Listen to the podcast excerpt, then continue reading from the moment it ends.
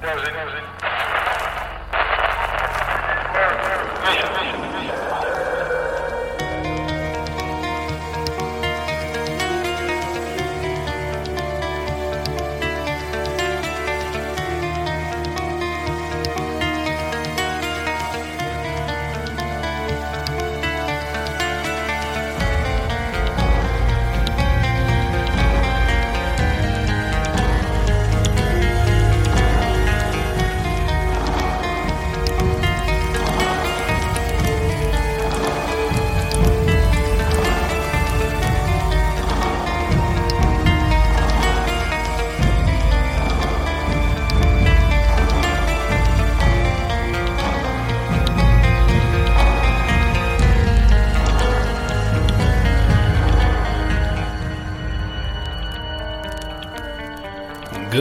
and welcome to Monsters Among Us.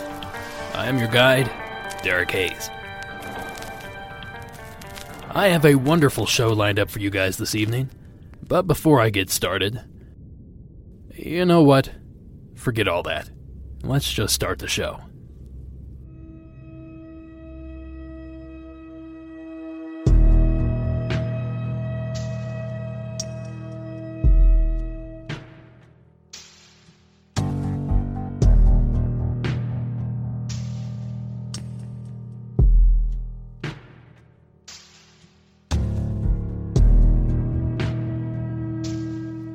I grew up in the foothills of the Appalachian Mountains. I went to college near the Great Lakes, and I've lived in several big cities. And I currently reside among the towering cedar trees in the mountains of Southern California. But there is one environment I have not spent much time in, and that is the southern swamps. To me, the swamp conjures up an assortment of horrible thoughts.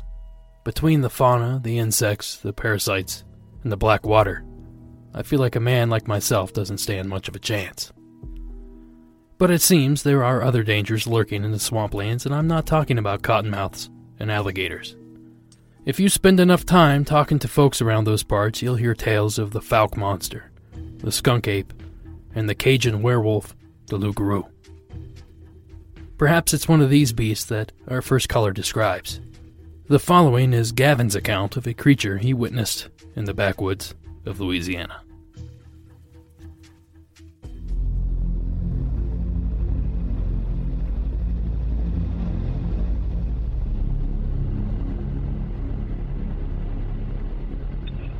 Hey, um, my name is Gavin. Um, I am from Lafayette, Louisiana, and uh, my my story. I don't know what exactly it is, but I wanted to know if anybody else kind of seen what I saw uh, when I was younger. So it was probably um, late 90s, so 97, 98, somewhere in that range. And I was I was probably like nine or ten, and maybe younger than that, maybe seven or eight. And uh, if you if it, anybody's from like the deep south, everybody has like a camp that's out in the woods, pretty deep.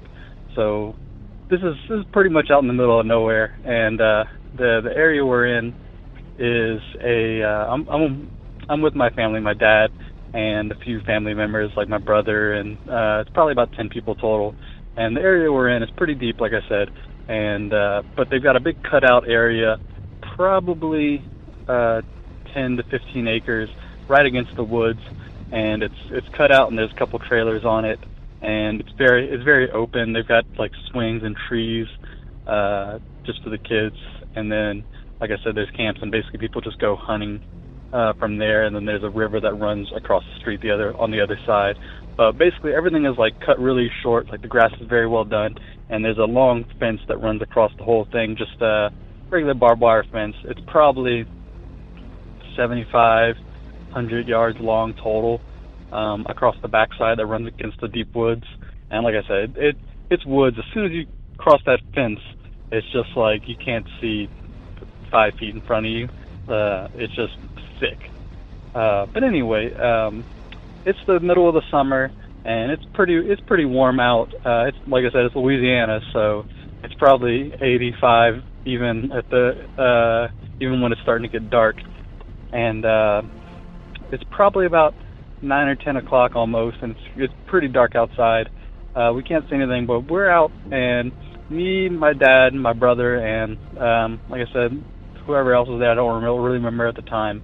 Uh, a few other kids were sitting around a campfire, and we were like roasting hot dogs and stuff. And I'm facing towards everybody. There's I don't think there was anybody else on my side, but I'm looking at my dad and my brother, and I can see all the way to the end. And we're the we're around this this fire, and there's not really any lights around us.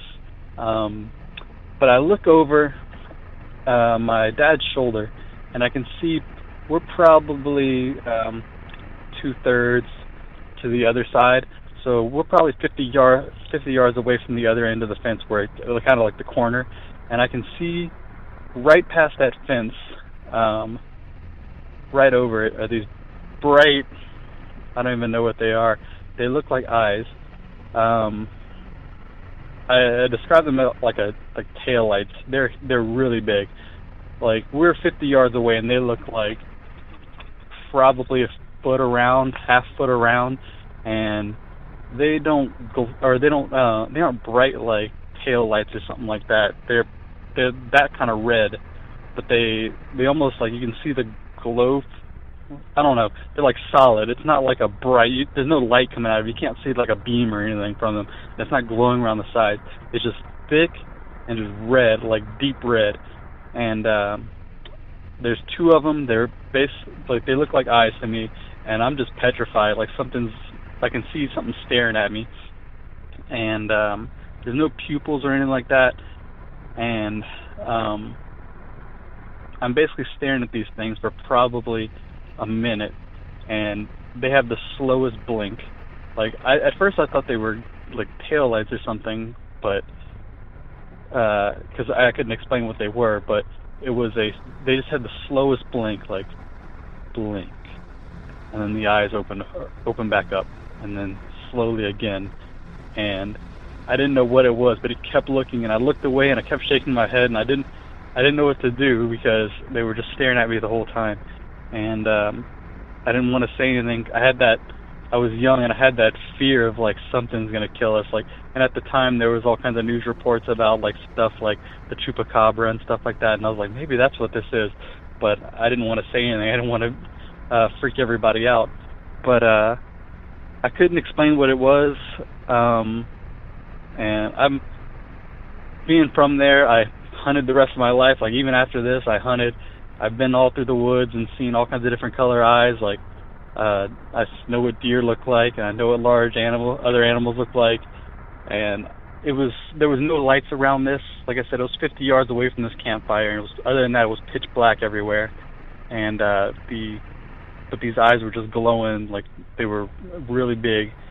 But I couldn't explain what it was, and I don't know if I said it before, but they were right about just over the top length of the fence, so probably four foot, maybe five foot off the ground at the most.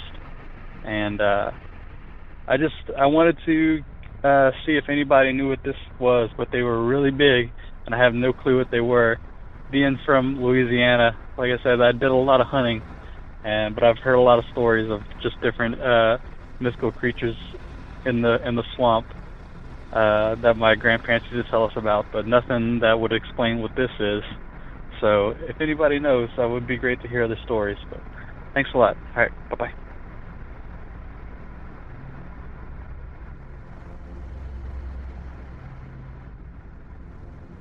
Thank you, Gavin, for sharing your story. At first glance, I feel many would say that what you witnessed that evening was some sort of upright creature, and I'd say that they'd be 100% correct. You see, I've read many encounters exactly like yours a pair of large eyes reflecting light from high above the ground. In most of those cases, the source of that eyeshine is identifiable, and I can't help but feel that your experience follows suit. You see, there are a few telltale characteristics of your description that point to the culprit. The slow blinking, the eyes just being over the fence, the bright reflection, and the large eyes. To me, this illustrates perfectly an owl sitting on the fence, staring back at you. Now, I realize this explanation seems too easy, but hear me out for a moment. There are at least nine different species of owl found in the state of Louisiana including the very large great horned owl. Owls are nocturnal, which means they have very large eyes, designed to reflect as much light as possible. In addition, watch a video of an owl blinking. It can be comically slow. So, in my opinion, I think it was very likely that it wasn't the missing link or some lizard man that you saw, but rather a normal, everyday owl. But I certainly can see how an encounter like that can give you a fright. I know it would make me do a double take. Thanks again, Gavin, for calling in.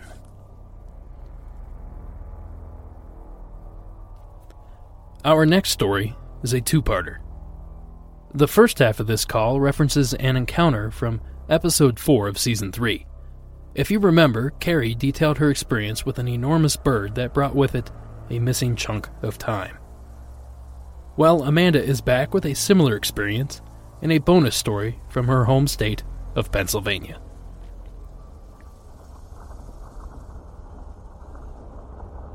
Hello, this is Amanda from Pennsylvania. Um, called in a few times and thought I'd call in again to share some stories with you. Uh, firstly, I wanted to respond to the call from Carrie on season three, episode four. She called and told us about a really large bird that she had a an interaction with um, some last time. Uh, there was blood and stuff like that. I had something similar happen uh, to me when I was like 20 years old. This was in uh, in and around like Harrisburg, Pennsylvania. I was living with my parents at the time. Um, I'm not going to disclose the exact location because I don't have their permission to do so. So, um, but suffice it to say, it's it's around Harrisburg, Pennsylvania, and um, I was 20 years old at the time, living with them, and I was in bed, uh, waiting, I guess, to get up for the day. I think I was snoozing uh, before the alarm went off. It would have been just before dawn, and um, I heard a nasty, like, scratch noise at the window next to my bed. I looked over, and there was a huge bird there, um, so massive it seemed to take up the whole window shape wise, the closest thing I can equate it to is like a raven, about the size of an eagle, perhaps. I remember feeling like my body was trapped and I couldn't move. The bird had red eyes and almost like fur about the neck instead of feathers. Um, I remember just being really creeped out by it because it was trying really hard to get into the window. And I heard this voice saying to let it in. And that creeped me out even more um, and then suddenly I was like able to move a little bit and move my arm, and I started trying to open the window, but it was like trying to move through tar, and also I felt like I wasn't in control of my own actions. Like I didn't actually want to open the window, but that's what I was trying to do. Um, it was kind of like the only thing I can equate it to is like being a marionette on a string like somebody else was controlling what my arm was doing, and I was aware of what was happening, but I had no way of stopping it. Like that's kind of how I felt. Um, anyway, I tried to open the window, but it was like trying to move through tar. I had the window open maybe three inches before my bedroom door opened. Um, and as soon as it did, everything went back to normal and the bird flew away. Now, remember, it was before dawn when all this started. My alarm clock hadn't gone off yet, and at the time, to make it to work on time, I usually got up around 6. Um, when my mom walked in, it was 9.30 a.m., and I was an hour late for work. Um, I dismissed it as a dream, but when I came home and went back into my bedroom, I noticed that my window was open about three inches, and that freaked me out a little bit because it felt like some sort of physical proof, I guess. But to reassure myself, I went outside and around the house to my bedroom window, which is on the first floor, um, the ranch house. And I figured a bird that big would have left some sort of trace, like a feather or something. All that was there were some large gouges in the wood where presumably it perched, and a few red smears on the siding. That could have been blood. I don't know. Um, I didn't. I didn't check. Um, so basically, freaking out, I told my stepdad, and he said it was probably just a bird that flew into the window and hurt itself. Um, I didn't tell him about the whole encounter, but um, just a little bit of it. So that's a little bit different from Carrie's story. Um, I think it's probably a smaller bird than the one she saw, but it did have some similarities which I thought was interesting, such as the loss of time um, and, and, that, and that sort of thing, the red eyes. Though to this day, I'm still not sure if it was actually a dream or if it was actually like a creature that I encountered. Um, so who knows? maybe if anyone else has encountered a bird like this, they can kind of shed some light on it, perhaps. Uh, the next thing I wanted to talk about was a black cat sighting. Now, this isn't my sighting. I didn't see it, but a friend of mine did. Um, and so did a whole bunch of other people, which is why this seems a little more credible than just something I randomly experienced or a story a friend told me. Um, this is multiple people have seen it.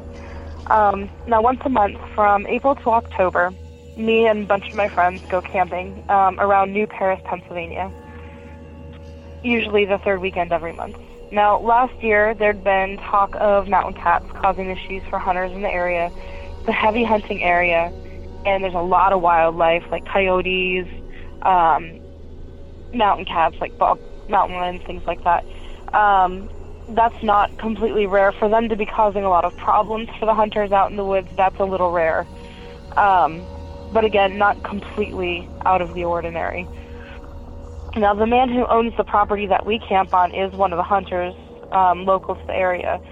So each time we come to camp, we get a report from him every time so that we're careful not to wander alone at night if the bobcats have been really bad or, you know, things like, like where they're hunting is off limits, that kind of thing.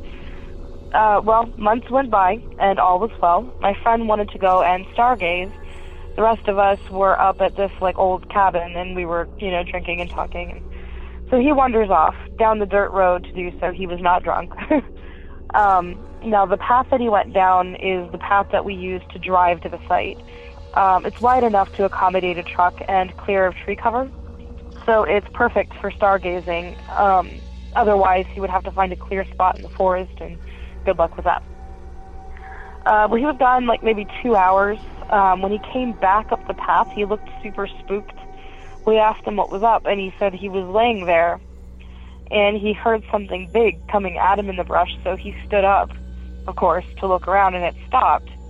But he was able to make out glowing eyes and a sizable black body, um, which he thought was a mountain cat.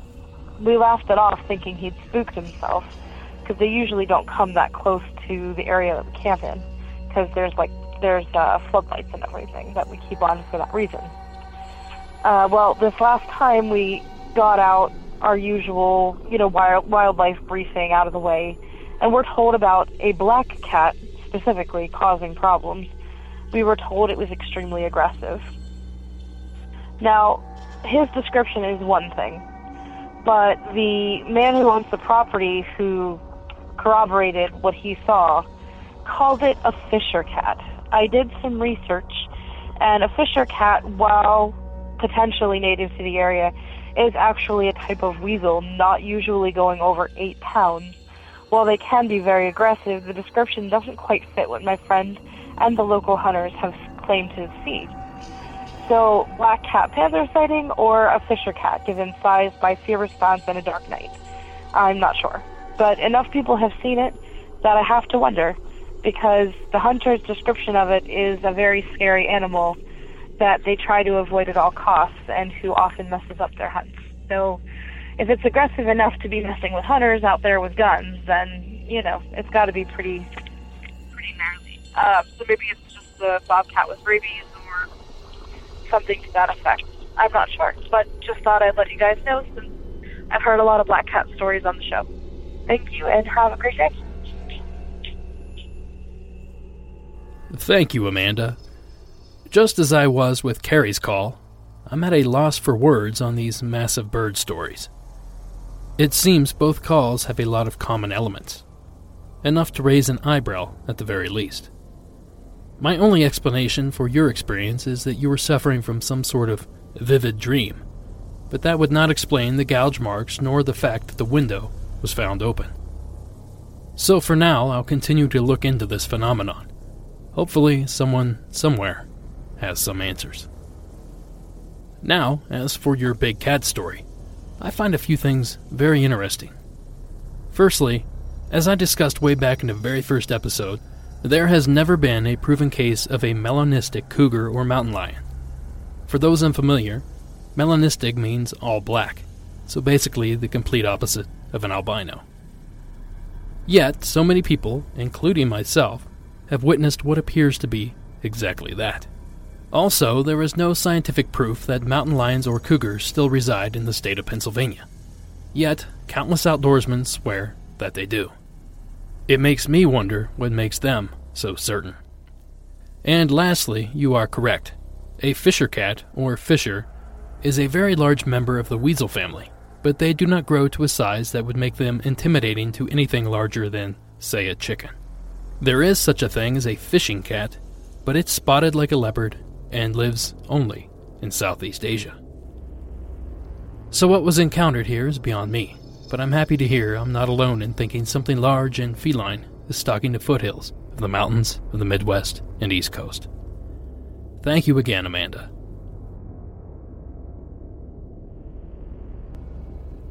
Our next story harkens back to a caller received a while back. In that story, a caller referenced a ghost that appeared to be made out of TV static. Well, the following story seems to share that same attribute. This is Nicole's story. Hi, my name is Nicole, and I had a strange experience happen to me back in 1996. I remember that it was 96 because my boyfriend at the time became my husband the next year. He lived in an old house in Buffalo, New York at the time. It was a big house that had been split into two apartments that he shared with a number of roommates. At the time this happened, only my boyfriend and I were home. I was sleeping over at his place and had decided to go to bed. My boyfriend wanted to watch TV for a bit in the living room, so I went to bed alone. I shut the door so I would not hear the TV. I laid down and might have dozed off for a minute, I can't really recall. But for some reason, I opened my eyes. The room was dimly lit with streetlights that were coming in through the windows. As I was laying on my side facing the open room, I had a chair a few feet from the bed. While I lay there and my eyes adjusted to the darkness, I thought I saw someone sitting in that chair. It was strange. I clearly saw a shape of a human sitting in the chair, but there were no features. Just kind of looked like TV static. Like when you have the TV on a channel that has no station. Fuzzy. I thought maybe it was my boyfriend, and I called out his name and reached out to him. It was very cold. I did not feel an object, just a coldness. That's when I started to panic. I crawled down to the end of the bed near where the door was, and the figure seemed to go in front of the door, like trying to block it. I started screaming my boyfriend's name. He rushed in, the room filled with light, and there was nothing there. I swore to him that someone had been in the room. And as I calmed down, I felt kind of silly, as there was clearly no one there. Needless to say, I decided not to go to sleep and convinced my boyfriend to sleep at my place instead. I love the show and look forward to more. Thanks for sharing my story. Nicole. Thank you for sharing, Nicole. This makes the third or fourth time I've heard of a ghostly encounter with an entity made up of some sort of static or TV fuzz. I'm curious to know if anyone out there has encountered anything like this, or at the very least, heard of it. If so, please reach out to me. Stick around to the end of the show to learn how you can submit.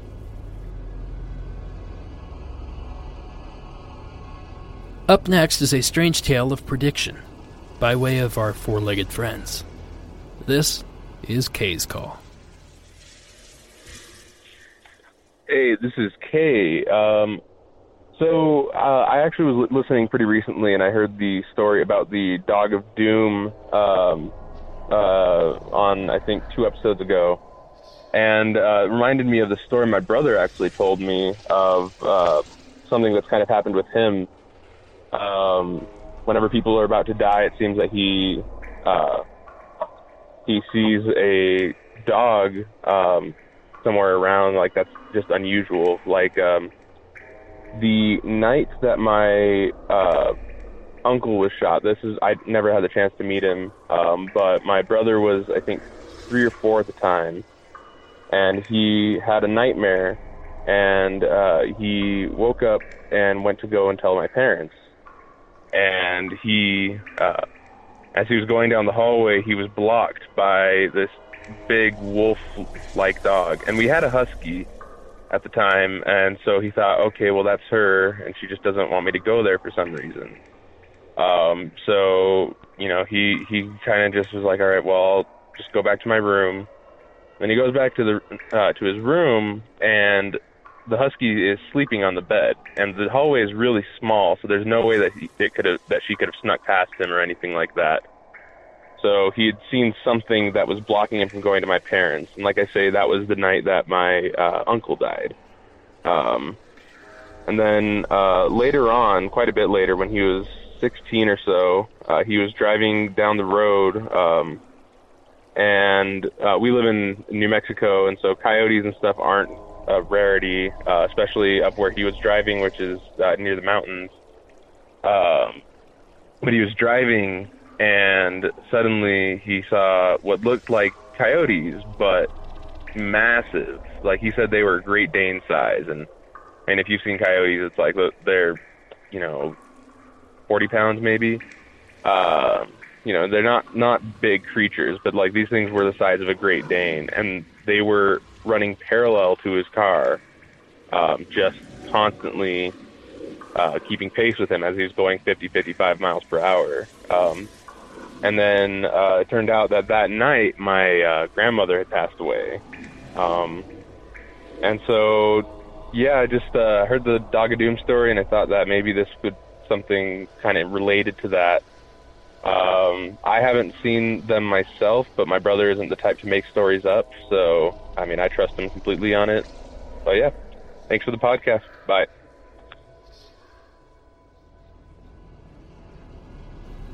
Thank you, Kay. As I always seem to mention, ghostly, out of place, and downright strange dogs always seem to freak me out. I could not imagine seeing a pack of coyotes that size. The normal sized coyotes are intimidating by themselves. I'd hate to run into some strange big ones. As for them being a harbinger of doom, sure. It's possible it's a big coincidence. Maybe the coyotes appeared larger than they really were. Maybe your brother had a dream about his husky dog and it got jumbled in his head over the years. But the fact that both of these strange experiences happened on days preceding a family member's death gives one pause. Perhaps there is something more to all of this. Thanks again for sharing your encounter. I want to close out the episode with another visit to the local monsters segment. This week, we head up to the small town of Rhinelander, Wisconsin to visit with a most likely mythical creature. It's said to be large, greenish black, with horns on its face and spikes on its back.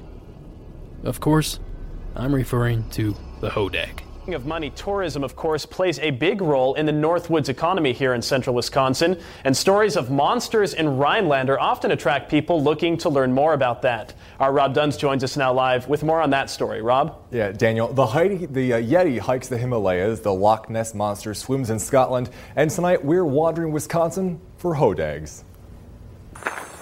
It lives in the Northwoods, first as a monster, then a hoax, and now a legend. A logger by the name of Eugene uh, Shepard said that he saw this creature that he captured in the woods, and he would take it around and have it in a tent with low lighting so that people would think that it was a true live animal. I think the town just kind of got behind the fun of it all, and so we've kind of carried that on here in Rhinelander. From lurking around the Northwoods to becoming the mascot of Rhinelander High School, today the legend of the Hodag has taken on a whole new meaning. Visitors are always stopping by saying, We heard about this Hodag, we had to stop by. The legend of the Hodag first appeared in print 118 years ago. Now, the city's trail of hodags, along with a few subtle reminders, helps keep this legend alive. But I love when little kids come in and they'll be looking at all the hodag stuff and you'll say, So are you guys to go hodag hunting while you're here? You have to go looking for the hodag. You know, he loves to go swimming in the lakes, and little kids' eyes get really big. And, you know, he loves to be out in the forest. And little kids just get this look on their face and they love the whole story and the whole tale of it. And so I think that's really fun for us to be able to do. The story of the Hodag brings in curious visitors, hoping to catch a glimpse. That brings in money to the Northwoods, an undeniable sign of this mysterious creature. And though it is a hoax, maybe, just maybe, something could be there, even if you don't see it looking back. The previous news clip was provided by YouTube user Rob Duns TV and features a segment from WAOW News 9 of Wausau, Wisconsin. And the following clip was provided by YouTube user Rhinelander Hodag, and at least to me appears to be a fictional account. But from what I gather, fiction seems to be a big part of the Hodag legend. I was mushroom hunting on a trail, a logging trail up in northern Oneida County, uh, north of Rhinelander here. And I got to a turn in, in the trail, and as I made the turn, I saw this green thing there. He was green and he was whistling and he was clapping and he was kind of on three legs giving me one of these pointing to something that was around the corner in the ditch. And when I got there, sure enough, there was another one. And when I looked back at him, he took off down the trail. And in the ditch, there was I heard grunting. It, it sounded like somebody uh, who eat eat potatoes trying to get into an old pair of Levi's, and uh, what it was was another hodag that I thought was giving birth, but uh, you know its head was leaning back, trying to get its horns near its tail, and as I got closer, I realized he he or she must have sat down in a in a uh, ant's nest and it was all over the, the, the, tail end of this this hodag. And I kind of felt sorry for it, and I got real close, and there, really there was nothing I could do. I had already wet my pants, and uh, the first thing I saw was this huge green tail, and I thought it was a snake because I was used to snakes. I, I, I learned how to sleep standing up on a dresser uh, when our boa constrictor got loose in the house, and uh, I figured best I could do was maybe take the uh, bottle of, of, mosquito lotion in my pocket and take the cork out and splash that on uh, the, the, the, tail end of this hodag in the ditch, and maybe I'll get rid of the ants. Big mistake. It it I, I, I tossed the mosquito lotion. The ants kind of scattered. This thing popped up screeched and all the uh, seed cones fell out of the trees and that's why you wonder why we got so much evergreen trees up here. Anyhow, I thought it was coming after me, but it, what it was, it, was just kind of looking for, for help and I uh, kept dodging behind trees uh, trying to get away and uh, uh, when, when I finally uh, got to a point where I was exhausted and it was exhausted, it after the another big scream backed up to a huge pine tree and started scratching from, from the back end to the forward. And fortunately, uh, I, was near my car and I, I, I, was out the end of the trail and I, I went to my car, waited for a bit. When, when everything seemed to stop, I walked back to get my mushrooms, which were in the bag. And uh, I looked and that tree was leaning about 30 degrees and all that was left at the base of the tree was a head and the, the horns of that hodag. And I took it back home and I have it mounted over a fireplace in my uh, one of my cabins. And last time I told that story was to a door to door insurance salesman. He didn't believe me either, so I'm going for 50 50 here. And that's going to do it for this episode, but before I go, I have an embarrassing correction to make. Last week, I featured a story from a caller named Elodie. Throughout the call, I mistakenly referred to Elodie as a man, but later realized my mistake. My apologies. I now know that Elodie is a woman's name. Don't forget to head over to cryptidcrate.com to check out all the buzz. The margins on each crate are super slim, but I'm offering a dollar off discount to my loyal listeners. Use coupon code CHUPACABRA88 to take advantage of that limited offer. Please rate and review the show on iTunes and Stitcher. Also, don't forget to subscribe. To share your story, simply call the toll free hotline at 1 888 608 NIGHT. That's 1 888 608 6444. The line is open 24 hours, so feel free to call anytime. I'm actually running a bit low on calls lately. I've been attempting to produce longer shows, which means I use up more of my call library. So if you've been sitting on the fence, I just want to take a quick moment to thank all the following people, shows, and events for their recent support Dave and David at Blurry Photos Podcast, Kyle and Cam at Expanded Perspectives, Shannon at Into the Fray Radio, Toby at Secret Transmission Podcast, and CryptidCon. Do yourself a favor and check out these fine shows, and while you're at it, look into CryptidCon. It's September 9th and 10th in Frankfort, Kentucky. Rumor is that I'm contemplating going myself. Thank you all again for your continued support. Music from tonight's episode was provided by Mayu and Nature World 1986. Thank you all for listening, and until next week.